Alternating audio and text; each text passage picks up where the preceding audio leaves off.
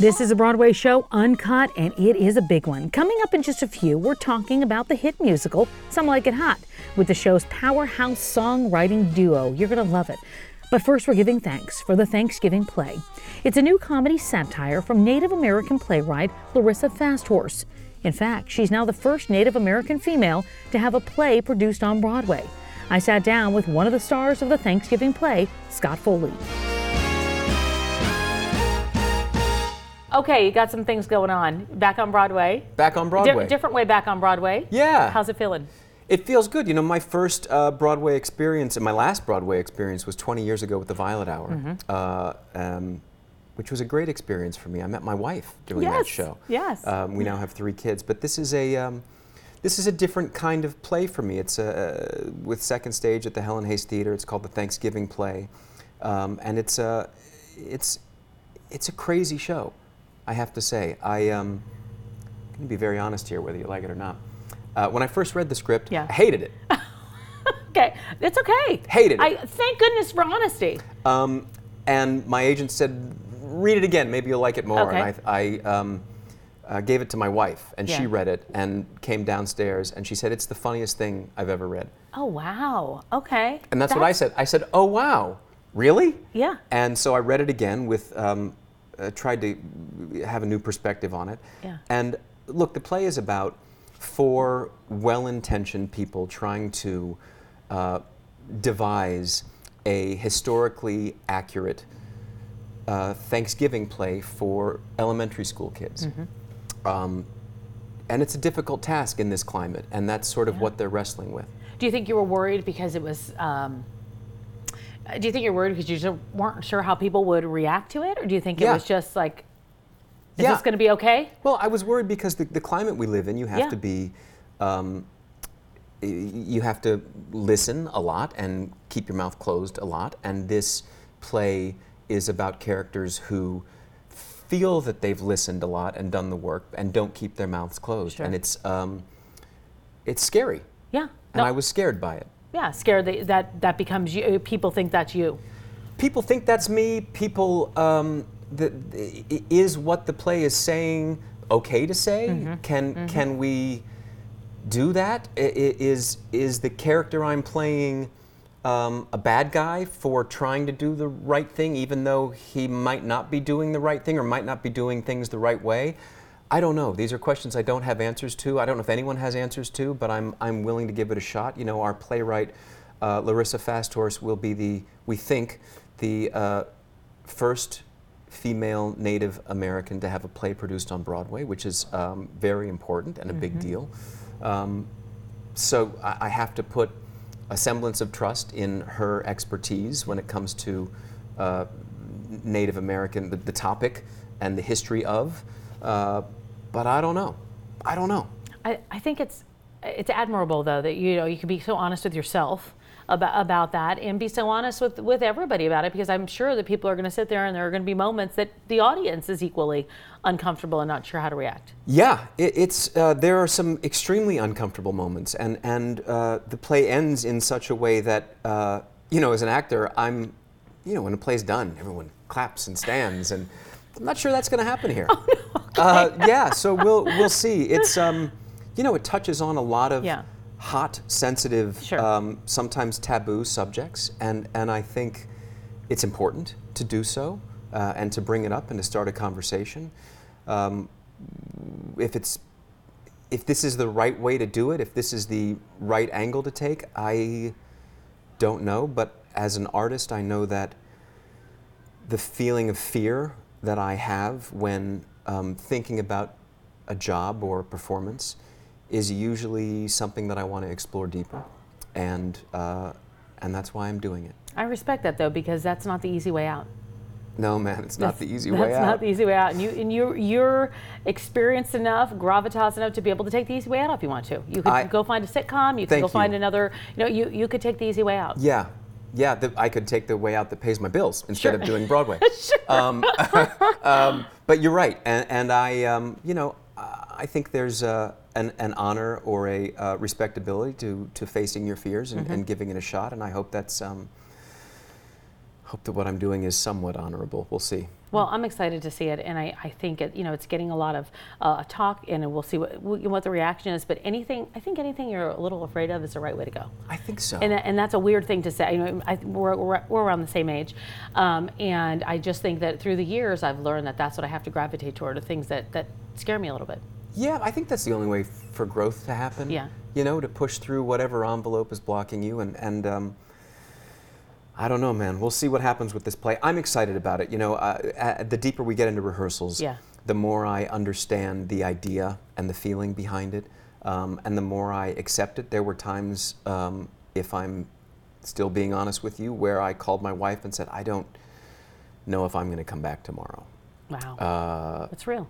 it's real and it's it's there's a lot of um, coming to terms and facing painful parts of history in this country and um, and look if i'm putting it all out there as a straight white male i have very little to uh, say and a lot to hear and i'm doing my best to try to do that i don't know if it's the right thing Do you think you've learned a lot about yourself in this? I do think I've learned a lot Yeah. about myself in this, and maybe not in the way I expected, um, but but I, I've learned that I am uh, more sensitive to uh, a lot of the things that people say than I like to think I am, um, a- and I, I've learned that that it's okay to not know. Um, Yeah. For me, there's always been an embarrassment somewhat in and maybe that's not the way it should be in saying like i don't know i don't, I don't understand that i don't know i feel like i need to know everything i'm a dad you Yep, know i uh, sure. um, I like to fix things and solve problems and that's what i feel i do and, and when there's something that i don't understand or don't know it it um, it can make me feel uncomfortable but i'm learning to live with that discomfort and uh, and hopefully putting that into into this play I think conversations out there that we, we are having now make everybody feel like that. I think everybody feels like they don't know what It's they thought what they thought they did 20 years ago. Yeah. Um, Broadway, something in your gut that always makes you makes you come back. I guess. Yeah. What is it? What is it? Is it, the live is 12 year old Scott Foley Yeah. having a tape recorder in my room, and I recorded the song on Broadway. I always wanted to be an actor, and I would sit there for hours and play it again and again and again and again and again. And it's been a dream of mine. You know, this is if you're, most of us started out in the theater doing high school or community Mm-hmm. theater, and, and Broadway is the pinnacle of that. And to be so fortunate to find my way back here, I'll do it forever. I mean, I'll have to sell my house, but I'll do it forever. taking another job at the same time. yeah, I'm delivering a pizza, but, but it's fine. But I'll be there in spirit and That's I can right. sing. Um, oh yeah. It's fine. It's, is it in the shop? Thanks. No, it's fine. Great, great, great. Leave it there. From your first job, what was your first job, by the way? My first ever professional acting No, job? no, no, your first like fun job where you said, "Oh God, I got to do this," but then eventually I'm going to get to New York. Oh, What'd do? man, I mean, I I, scooped ice cream. That's what I Did did. you really? Yeah, I was. A, I was a soda jerk. Are you allowed to say? I mean, that's what I was. Yeah, I scooped. Ice. Cream. I don't know if ice you can say that anymore. I don't know what's appropriate. I don't know, but uh, I felt like a jerk. I, I uh, scooped ice cream. That's what I did. Where? In um, Houston, Texas. And what was the name of the place? Missouri City, Texas, actually, where Matthew McConaughey is from. Isn't that Really? crazy? Yeah, Missouri City, Texas. That's where. name of the place was Oscar's Back Porch, and it had a retro little van out front, and I would scoop the ice. All the cool kids would come and order ice cream, and I'd be behind there with the hat on, and I'd scoop ice cream. My first job was also scooping ice cream. no, it was not. It was. At no, it was not. Haagen-Dazs in St. Louis, Missouri, not Missouri City, Mine Texas. was Missouri City, Texas. Yeah. Oh my God! Look at us. Look at us now. Here we are. I don't think hotel. I've ever heard another ice cream scooper. Yeah, man. Uh, Yeah. The worst part Birthday about parties. it for me. I had to make the waffle cones. Oh, I made waffle cones. Yeah. The worst part about it for me was not. I mean, scooping can be hard, but you know they've got the water you dip Yeah, and you yeah, do that. The worst part was uh, when the shift was over. We had to break down and clean the frozen yogurt machine. Oh, the and worst. the the seals that you have to take Yeah. off and lube up and then put back on, and the smell from frozen yogurt. the, the not great. dairy smell awful. It's awful. I don't even drink milk now. Oh, I don't either. Oh, really? No. I don't go near it. It's disgusting to me. Um, okay, well, that's great. Yeah. I like that. Yeah, Oscar's back porch. I always Yeah. thought they were going to franchise. They never did. They went out of business. Was the ice cream good? It was really good. Yeah, Oh. it was really good. It, wa- well, Texas had all Bluebell ice cream. That was like their thing. Bluebell is the way and so to go. That's what it good was. It was stuff, Bluebell ice cream. Yeah, so it's real. So Oscar's Nice. back porch Oscar's didn't Back make their own. They bought Nope, Bluebell and they sold bought it. Bluebell in the big, you know, All right. and popped. Yeah, they weren't. I mean, there's that something advanced. It was respectful like there, but a I don't dude know in what a it is. retro van. You know, he's like, you know, I don't Oscar. even know if he Oscar. I don't, I don't know Oscar's real streak and lived in the. I don't know what happened. He there, loved but Bluebell. It's okay. He liked Bluebell. Um, so you're back. You had, you know, for, when you were on Broadway before, you were, you know, not with the wife, your wife. I was Now not. you've got your wife, three children. Yep. Family life. How's Yep. that? It's great, man. Has it I'm- changed I'm- you as a dad? Absolutely. I, I uh, it is my, you know, I have be. I think what I do uh, by nature, you have to uh, have a selfish streak. Um, but being a father and a husband has um, allows me to put that streak aside. Well, 99% of the Yeah. time right now, and I am at their service all the time, and it's uh, it is the greatest joy of my life. I, I you know, I, I'll wrap rehearsal at midnight, get home at midnight, but still wake up at 5:30, 6 o'clock to walk my daughter to the bus stop because that's our time. That's all I get, and I'm. Uh, I wouldn't change it. Uh, it's the be- I mean, I'm gonna cry. It's the best thing in the world. My kids, my kid woke up with a, a bloody nose this morning. I was like, no, ah, what can I do? You know, you just, it's, they're everything. Is, is, isn't it interesting how life changes over the years? You know, you could be selfish in one way. You can still find the time for yourself, selfish 30 years later, but it's a, it's a different kind of selfish. You manage to get it all in. Well, my selfish now is them. Mm-hmm. Yeah, you the know, time. The, the time I get, the time I have, I want to spend with them. What do you want to do uh, outside of Broadway? Do you want to go back to TV? Do people still run, you know, scream at you down the street? Scandal, Scandal's never going to go away. No one screams at me Never anymore, go. uh, and I'm okay with that. Well, they will. Uh, no, please God, no. Um, I, I uh, you know, I'm really fortunate that I've I've had the career that I've had up to this point, and I, I God, my wife and I uh, just talk about it all the time. How lucky we are. Um, I'm open. I'm, I'm currently uh, on hiatus from a show called The Girls on the Bus, which is a, an HBO Max show coming out in uh, May. Um, that uh, Greg Berlanti and Julie Plec and Rina Mimoun are producing, and I play a, uh, a, a presidential candidate. Um, but I love television. It's how I make my living. It's it's um, if if theater's my first love. Uh, we were talking about this before. Uh, television is my second wife. It's my favorite thing in the world. That's okay. Yeah. Is it, it, I feel like if you're doing a little bit of everything, do you feel like that grows the other part of you? Does TV help grow Broadway, or is, is there just a division between the two? No, it absolutely does. I mean, because you have all TV people. I, we have all the TV people yeah. Mm-hmm. for the most part, with the exception of Katie Finneran, who's a, a two-time Tony winner. Yeah. Um, you know, for me, doing theater, it, it, it, it puts a magnifying glass on, on the flame of, of preparation and character and story, and it, it, the time that we have in theater, the rehearsal period, which in, in this case is almost a month long, Mm-hmm. to break down every line, to talk about the intention behind it, to think about um, everything from smell, sound, location, you know, everything that goes into building a character and telling a story on stage completely benefits what I do in television. Uh, I just have to, in television, I just have to, you know, make it, make that month process, you know, two days long. Right. Um, and, and it's, uh, a- and vice versa. Because I'm able to so quickly in television come up with a character and distill a script and story and, and, and dialogue into some a performance on screen, I can that actually helps me in theater because I can I'm pretty quick at Yep. getting it down, you know. Um, so I, I, I benefit from both. The overlap is definitely there. Yeah. Um, so I want to ask you this question because there's a lot of talk about age recently. I'm 52. Oh, I'm full di- 50. full disclosure. Oh, con- oh, happy 50. Thank you very much. Wow, that this year? This is Uh, this year? I was I turned 50 Okay. last July. How was it? Were you scared of it? I I, I I- felt different than I thought I was going to. Me too. I 40 was not a big deal for me. No, 45 neither. was not a problem. No. 50 was tough. Yeah. Yeah. Really? I don't know why. I, I think you know I, I- my reading glasses they're holding over oh, there. m- please, I have them everywhere. I, yeah, me too. Yeah, everywhere. Costco packs hidden around the house. Um, yeah, I, and I don't know what it is because I feel the same. I don't Yeah, feel any too. older Mentally. or different. Yeah, but there is. Um, I think. I think as a kid, I always used 50 as old, Yeah. and it stuck with me. And my wife, at this point, is like, "You got to stop saying that. You're not old. You got to stop it." But it's a milestone, and. I'm I'm still coming to terms with it.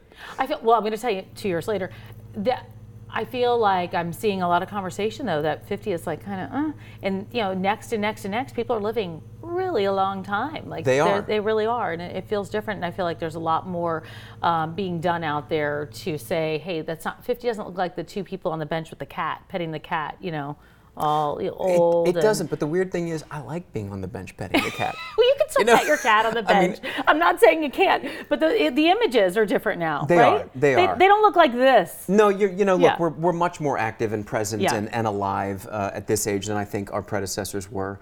But there still is, you know, there's a, a, a stigma, I think, Yeah. when, when working or talking or dealing with younger people. Sure, When they sure, find out you're 50. Wait, you're 52, Scott. I don't all. know. I don't have, a, uh, you know, you, feel, you feel like you don't have a lot to contribute to the conversation. Yeah, I know. I Um, know. Uh, but what I'm, music is that? that- yeah. When did that come out? Yeah. Yeah. Where is that at? Oh, I love rap. Run DMC. It's my favorite. Like they're like, what? Run DMC. Who's yeah, my? Adidas. They're, what? yeah, it doesn't work. Well, I'm so excited to have you back on Broadway. Thank you. It's great to talk to you, and I love your honesty. It's nice. It's gonna get me in trouble sometime. It's okay. Not here. Good. I appreciate it. Thanks Thank for you. having me. Thank you so much. So, speaking of the Thanksgiving play, Scott Foley's on stage alongside fellow TV star D'Arcy Carden. You've probably seen her in The Good Place or Barry, and very recently in Mel Brooks' History of the World Part 2. Now, D'Arcy's about to make her Broadway debut. We gave her the mic for a few to talk about what it all means to her. It is my Broadway debut. I'm really excited. It it was um when I read the play I it's so funny. Larissa is such a funny writer. She's so smart. Um so it was it was it's the type of script where you're like laughing and then you're kind of like, "Oh no, why am I laughing?" And then you sort of stop laughing and then that makes you laugh again. It's like it's one of those. It's not just like it's not just a straight comedy, even though it is so funny. There's so much more going on. There's like one million layers to this play, and maybe you'll get one of them, or maybe you'll get a million of them. Live your life, like however, however it, however this play hits you, great. But for me, it was it really raised a lot of questions, and it was something that I wanted to explore. And then the next day, I met with Rachel Chavkin, the director, and that just like sealed the deal. I mean, I already knew who the cast was, so that it was like every little box was being checked, yes, you know. Um, but I instantly fell in love with Rachel Chavkin upon meeting her. She's so wonderful and talented and cool, and um, it just I I don't know like at this point at this moment in my life and career, I really just want to work with people that I like and that like inspire me and and this is all all of these people are that so it was um it was a pretty easy yes. And and then when when i my husband and i were talking about it should i do it? Should i not do it? Yes no yes no. He was like you're gonna do it. And i was like i'm gonna do it. And then i started really crying quite a bit because it kind of just hit me what this all you know this is like my life my life dream coming true Some Like It Hot is a Hollywood classic, but Broadway's new musical adaptation is about a whole lot more than just making jokes about guys in dresses. It's updated for a modern audience. It's absolutely hilarious. And the music? Well, it's pretty spectacular. Paul Wontorek talked to the Tony Award winning songwriting team behind Some Like It Hot Marc Shaiman and Scott Wittman. I always love a Broadway season with a new Shaiman Wittman show. Uh, although it, it's funny, I find you guys are so iconic. Actually, it's just Marc and Scott. Marc and Scott. Oh, that's cute. Yeah. That's cool. And, and it's every seven years. It's like locusts that we have a show to. Some like it hot. I've heard of it. This is the this is the big title. I mean this this is probably the biggest title you've. wor- I mean you've worked with some big titles before, but this is this is pretty iconic. Some like it hot. it did become a double-edged sword because as much as it's such a beloved movie by certain generations, younger generations either don't really know it or took it uh, only in a bad way about what it was representing. So that was our challenge with the show. The second we got hooked up with it was how to deal with putting it in terms that make sense for a modern audience. right. And the really big baggage, the big trunk, was that there already was a musical of Sugar, that yeah. Jules Styne wrote. Written by But- Julie yeah, Styne and Bob Merrill, two right, very Peter very Stone. talented and it was a hit at the time. Yeah, it was a hit at the time. Yeah. But that was a, a literal s- a s- screen to stage, you know, almost word Right. for word. But that is odd to do a new musical version Yeah. of something that's already been Yes. The only Yes. thing I, I, I'm the Wild Party, the fact that there were two musicals in the same season. Yeah.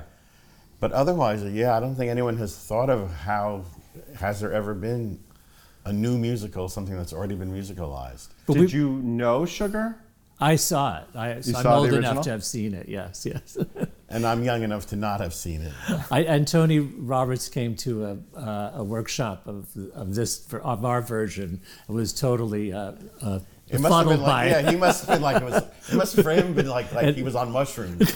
but he was very sweet. Yeah. It's interesting though because you get to see two talented theater artists and a whole and uh, actors. It was a big show.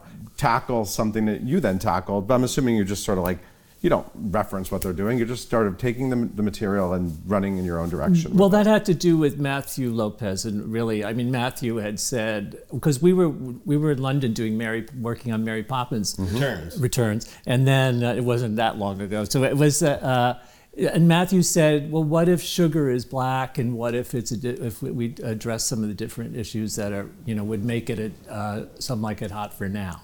And so that became intriguing, especially the idea that sugar would not be a Marilyn on stage, which is near to impossible to do. And it opened up a whole vein of music of, you know, uh, Ella Fitzgerald, Lena Horne, Billie Holiday, and that's something that really appealed to us to write to, to Yeah. that vocabulary. I was going to say you're very good at creating great Broadway scores that reference a lot of music styles. I mean, you've done that many times. Obviously, starting with Hairspray, where you won your Tonys and all your all your fancy awards. That was the bit, that was a big one. Uh, but so I was going to ask, like, what was the what was on the playlist this time? I mean, do you like to do that? Do you sort of like to immerse yourself in a sound? But that's been our playlist our whole yeah, lives. yeah, yeah, and also because on Smash we had written uh, Right. there was a- there was a some like it hot musical in Smash. It's crazy. So, yeah, yeah, yeah. The, the- I mean, that that's a whole other element of this. So Yes. you did Smash, Yeah. which was all about Marilyn, Right. And about a Marilyn musical. So you were already deeply immersed in Marilyn, and then you created a something like a hot musical without Marilyn. Yeah, it's also meta. It's so I know. It's, it, yeah, when you say it that it's way, a hall, it is it's practically a hall of mirrors. Yeah. I mean, maybe you got the Marilyn part out of your systems with Yeah. Smash. yeah. I mean, for me, uh, what was I, 13 when Bette Midler's Boogie Woogie Bugle Boy was on the radio. And that to me opened up the world of swing music and the music of the 30s and 40s. At the same time, this great Warner Brothers came out with a 50th year album that had just, you know, all the music from the great Warner Brothers musicals, mostly from the 30s and 40s. And that began my love affair with that style of music my whole life. I just love that stuff. So like uh, Jimmie Lunceford and Louis Jordan and Duke Ellington and Fats Waller. If I could just listen to one thing, it would be just that. Uh, we also moved the period. So in the, the movie takes place in sort of flappery 20s. And Right. we moved it, Matthew wanted to move it towards, uh, so at the end of the show, they prohibition is over. So that also changes the vocabulary because there's, there's not a lot of Charlestons in this. And so it was a different dance style for Casey, everything. So um, it, it made it a more interesting, it was just the beginning of what big bands were about to. I mean, with everything, we try to find a slightly different way to do it. And there already was a musical Sugar. So sometimes we would even say, did Sugar do it this way? So let's go that way. Because otherwise, well, why are we doing this? So, you know, musically, and like Scott said, uh, when Craig and Neil first called us about it, uh, Craig Zadan and yeah, Neil it was their one of their ideas was what if sugar was black? Because at first we were like, no, I mean, who's going to go near some like it hot? It's it's just no. I mean, it, it- but when they said that, it really pricked our ears. Uh, like, oh yeah, and then you think of Billie Holiday on the bus with the band, or Ella Fitzgerald, or Lena Horne becoming you know the Hollywood star, and so that we've written that into the show that our sugar has gone to the movies as a child and she wants to see someone up on the screen who looks like her and that's her goal in going to california so it was fun to find all these different ways and especially with the character of daphne Well, it really gives you a lot to chew on. It's so interesting what you said. Like just hearing one thing, what if sugar were black? Suddenly, opens yeah, up then your there was a mind to reason so many, to do it. so many meant- different yeah, things. Right, right. Because even in the Billy Wilder, in the published script of the Uh, uh, of the movie, it says the end, and then it says the world isn't ready for what happens next. So it was it's an interesting it was an interesting way to think about doing it now is that they are ready actually. Because some of the, the politics or of the sexual politics of the movie are really far advanced mm-hmm. underneath it underneath the you know the men in dress jokes and all of that. Mm-hmm. So it was it was an interest Matthew was sort of really a window into that and Casey as well because they didn't want it to be the movie. They, they the, the movie was there and they wanted it to be this other entity I feel like some people talk about the original film as something regressive about uh, queer politics, and other people say it's actually very bold. in Yeah. I mean, for me, what we've done with the character of Daphne is all there in the movie, but we just go further with it. Yeah. Daphne is really enjoying being a woman. And Daphne gets proposed to by a man and completely accepts and is giddy about it. Now, of course, in the movie, it's it's played for laughs, Mm-hmm. but he never says, "Well, I can't marry a man because you know." Right. It's there, so we just let it blossom into what it might have been, or even what Billy Wilder might have done if he was making a movie nowadays. Yeah, Steven Spielberg came to the show a couple of weeks ago, and and um, he said he said to us privately, he said because he was a very good friend of Billy Wilder's, and I, I said, "Do you think he would?" He said he would have loved it, and so Well, that's that meant that was a that's big fantastic. Yeah, that's a good yeah. review. Billy Wilder, man. I mean, he's he's king. yeah. I have to ask you, you know, there's a very famous line in the movie, Nobody's Perfect. That's how the movie ends. Was there ever a song called Nobody's Perfect? Yeah, I love how you've handled it in the mm-hmm. show. It is it is handled musically in a really beautiful way, but was there ever just like a Never a song, No. just that idea of how we've how we Because that's the punchline of the movie. So we, we didn't we knew we had to, we knew we wanted to honor that, but but then turn it on its head. Yeah. So yes. So I no, there that. wasn't a whole song that was. It's clever, perfect. but it's, it's it's fun to I guess maybe play with people's expectations a little bit as well, right? I mean, it was one of our great fears. Was like, are people going to be like, "We can't believe you didn't use the most famous last line of a movie ever"? But we do. But we, Yeah. you know, how we played with it, and no one has been running up the aisles saying, "How dare you!" So it seems like we got away with that it. out. Yeah. You said you've been listening to this kind of music your your whole lives. So, I mean, was it fun to write? I mean, there's so many fantastic songs in this score. It was great fun to write because the vocabulary of the time and all of it, that was great fun to write. And also, there was such a wealth of uh, inspiration. You know, when you go from Cole Porter to um, Harold Arlen, that was sort of our love letter to that. So, And also was a time when there were white writers writing for black performers, like Harold Arlen at the Cotton Club. Harold Arlen and his there's this Ted Koehler. Ted Koehler. You know, they wrote stormy weather. They always kept writing about the weather. Stormy weather, when the sun wind. comes out, ill wind.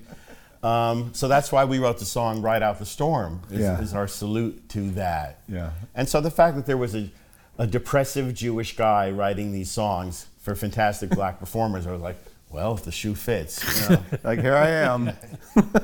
I feel like uh, Natasha Yvette Williams must have been a big uh, find because she, you know, as Sweet Sue, Yeah, she's heaven. she yeah. she has so much, so many amazing. Yeah, and when we wrote that, it was there was no race connected to it.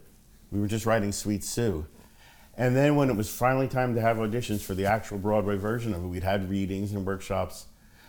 We had many different women come in of all shapes and sizes and colors, and that was great. And then Natasha came in, it was like, that's her. And so we were able to fashion the character of Sweet Sue around Nata- Natasha, and uh, she is just the greatest.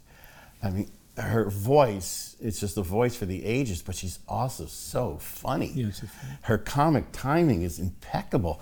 And she's so sweet off stage. You know, we have worked with many of the great divas.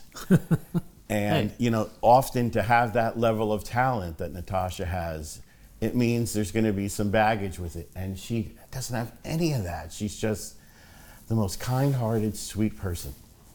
Jennifer Lewis just said, "Stop talking about her. Stop talking about Jennifer Lewis." Believe me, she probably has this place bugged. You mentioned moving into the 30s and the prohibition sort of plot point. I, what I love about the the show is setting it at that time. It's during prohibition, then it ends. Prohibition ends, and the, it's all they're very clearly sinners, right? It's a lot of like talk Yeah. in those in the songs Well, about let's be bad. yeah, all the bad. I mean, Let's Be Bad, which you which was a Smash song that made it into the score, which was interesting. That was interesting. How did that come about? Well, it has new lyrics. So no, because Yeah. Casey wanted a number. He said, "Can it be sec?" We had. I mean, we had a number. It was called the, the Good Neighbor Policy. He said, "Can it be sexier, sexier?" And then we came home, and I said, "You know, we already wrote that song." I mean, we tried. We went back there. And We were like, okay, let's be naughty. Uh, well, Cole Porter already wrote "Let's Misbehave." Let's do it. Um, and then we were like, we wrote this. We wrote already, song. and we, We wrote already it. And in Smash, it was in this kind of multiverse of. It was a song that Marilyn Monroe was singing while filming "Some Like It Hot." Right, so it seemed to be okay to steal from that. yeah, and we asked all of our collaborators, including people who are working on the play about a musical smash that's Yeah. coming soon to Broadway, and everyone was like, we all agreed that like, what could be so horrible about two shows, knock wood, running at the same time that have the same song in them, but are so different in, in their intent.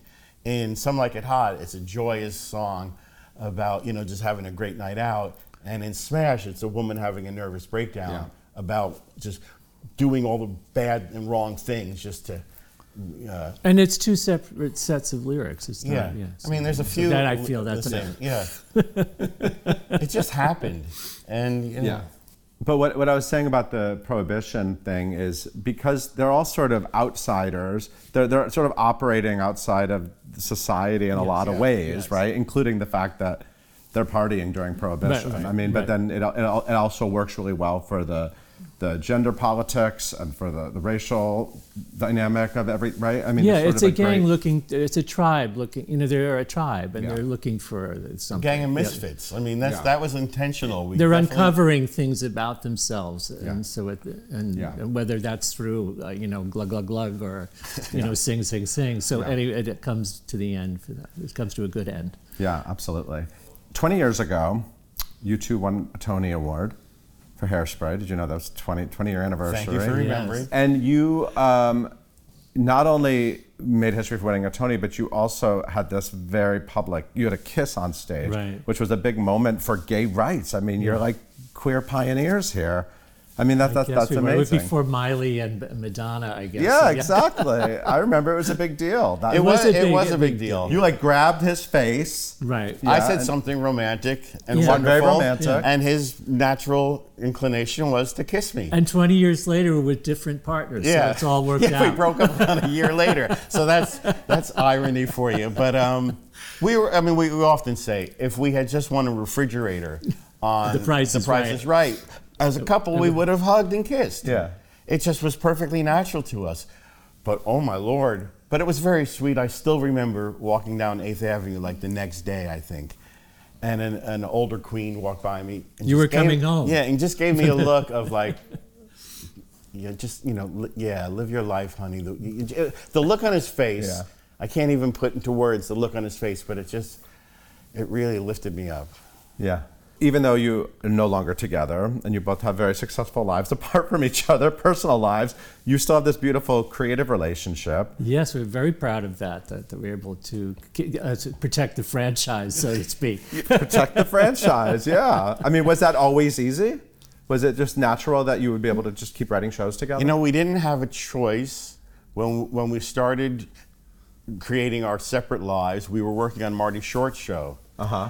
We simply had to keep writing and working. And then also, uh, Catch Me If You Can was in the st- in the Yeah, in and the, then in the- Smash. you know, and all I mean, that we stuff. were- so we were all was- these things, There was no choice, and so it- basically, we get to spend every day together, and then go off to separate. And we actually, when we met and before we became romantic partners, we were, were writing creative together. partners, yes. So it just was a nice, it was a full circle moment. as Oprah would say.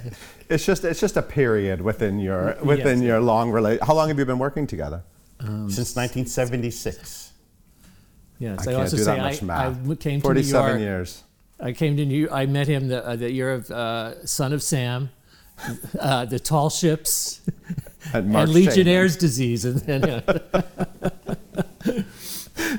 I love that. It's still just like a natural, easy. I mean, yeah, you- it's you guys actually to uh, we such a enjoy great- it. We can spend the day together and then go off and we, Yeah. you know, we It, maybe it's even better. Yeah. I mean, in you some don't- aspects, yeah. Yeah, because you can you can walk. I can shut the door in the studio, and that's that. For But the cliche is true that we truly can finish each other's sentences. As you've noticed. When we're writing lyrics, we just think alike and yet also think differently enough so that we're not just like preaching to the choir when we have lyrics. And sometimes we do have not arguments, but we do go back and forth about I don't know if we would say it that way or should we say it this way. Our biggest one is always Scott just wants to use words that no one has ever heard of. So, uh, uh, and sometimes it's cool, but sometimes it's like, well, I want the audience to understand what, what they're and I said well, they can Google it. Yeah, well, well, we don't want them googling it during the show. So that's really the only moment where we're like, Can you give an example of like a great word you would love to use that we just can't? There was a lot of them in Charlie and the Chocolate Factory because I felt that vocabulary was so you were just jumping off into that world. Yeah. yeah, I can't think of any right now. Uh, Leger de Main, that was a big Yeah. one. you know, things like that. They're just little things that I thought, oh, that's a Willy-ism, and then you know, Yeah. we would argue for days about that. Working on this show specifically was really special because of the timing. That I know you worked on it over COVID. You worked on it before COVID. You worked on it through COVID, and then it got to be one of these, uh, you know, really joyful explosions that audiences, a lot of audiences who go see the show, they really say like, "Oh man, I really just needed to see a show like that." So it's kind of exciting. It feels like it, it feels more emotional on that level. Is it still exciting for you guys to get to? I mean, and you're at the Shubert Theater, which is Yeah, the I crown mean, I have to give Broadway. uh, give Casey Nicholaw all that credit because that that was a new uh, partnership for us. We had done one episode. He had directed an episode of Smash that we wrote Mm-hmm. a lot. We had a lot of songs in that, but he he um, from the beginning, you know. He, he's a, a great audience, and so uh, he was. Uh, whenever he wanted it, he said, "You know what? Can you go back and think of that? It was always better than what we had handed in on the 1st take."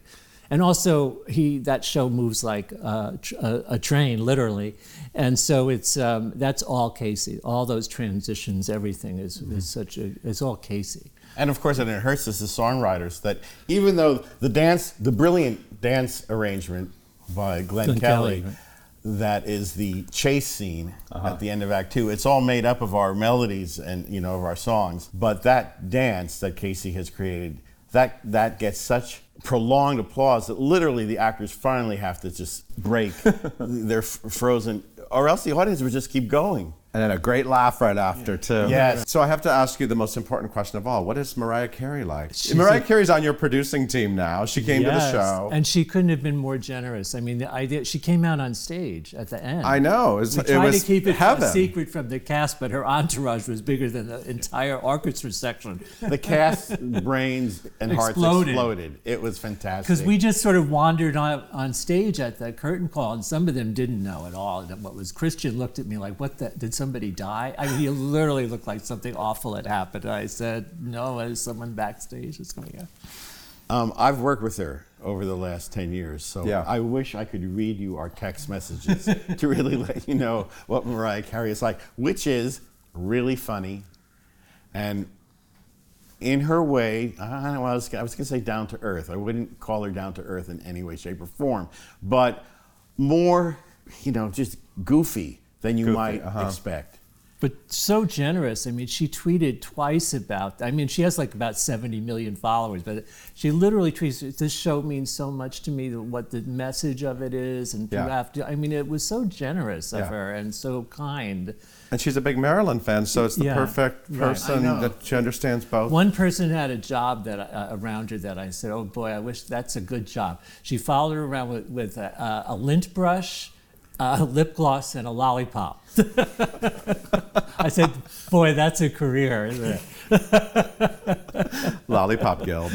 so, Marc, which emojis does she use in text? Are there any favorite emojis that come you to mind? know what you'd expect a lot of hearts a lot of lipstick a lot you know Maybe like the nail. she's just very aware of who she is and what she loves, and um, she's No, hysterical. she was great. She came. She kept when she came out on stage. She said, "Oh my God, I love this lighting."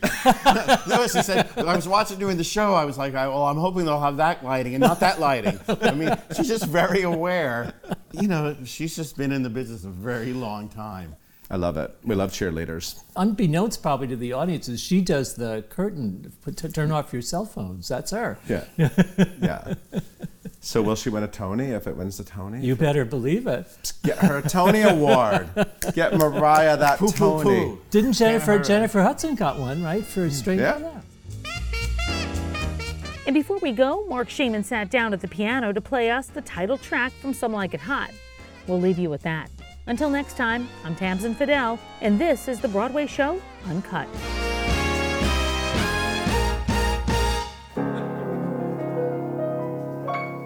The world is like a supper club. The Lord above the maitre d', he throws a menu down, lets you peruse, then asks you, what'll it be? The choices are many, so risk it, love, and have it your own way. Cause whatever butters your biscuit, love, is fine by me, which is why I say. Some like a cool pastoral scene with rolling hills in woods of green. It's heaven sent to pitch a tent to Bill and Coo. Some like a warm Hawaiian clime where one can really take one's time and hit the sack in a grass shack just made for two. Some like it nippy on the ice, cause then the sheets are paradise. Keep rubbing hips until your lips stop turning blue. Some like it rough, some like it tame. Give me a moth who loves the flame. Some like it hot and hot is what I got for you. If everybody was the same, well, life would be a bore. If Manny goes with Sammy, eh, hell, that's what he's yearning for. Let different rhythms move your feet, cause I have often found we all dance to a different beat, and that's what makes the world go round.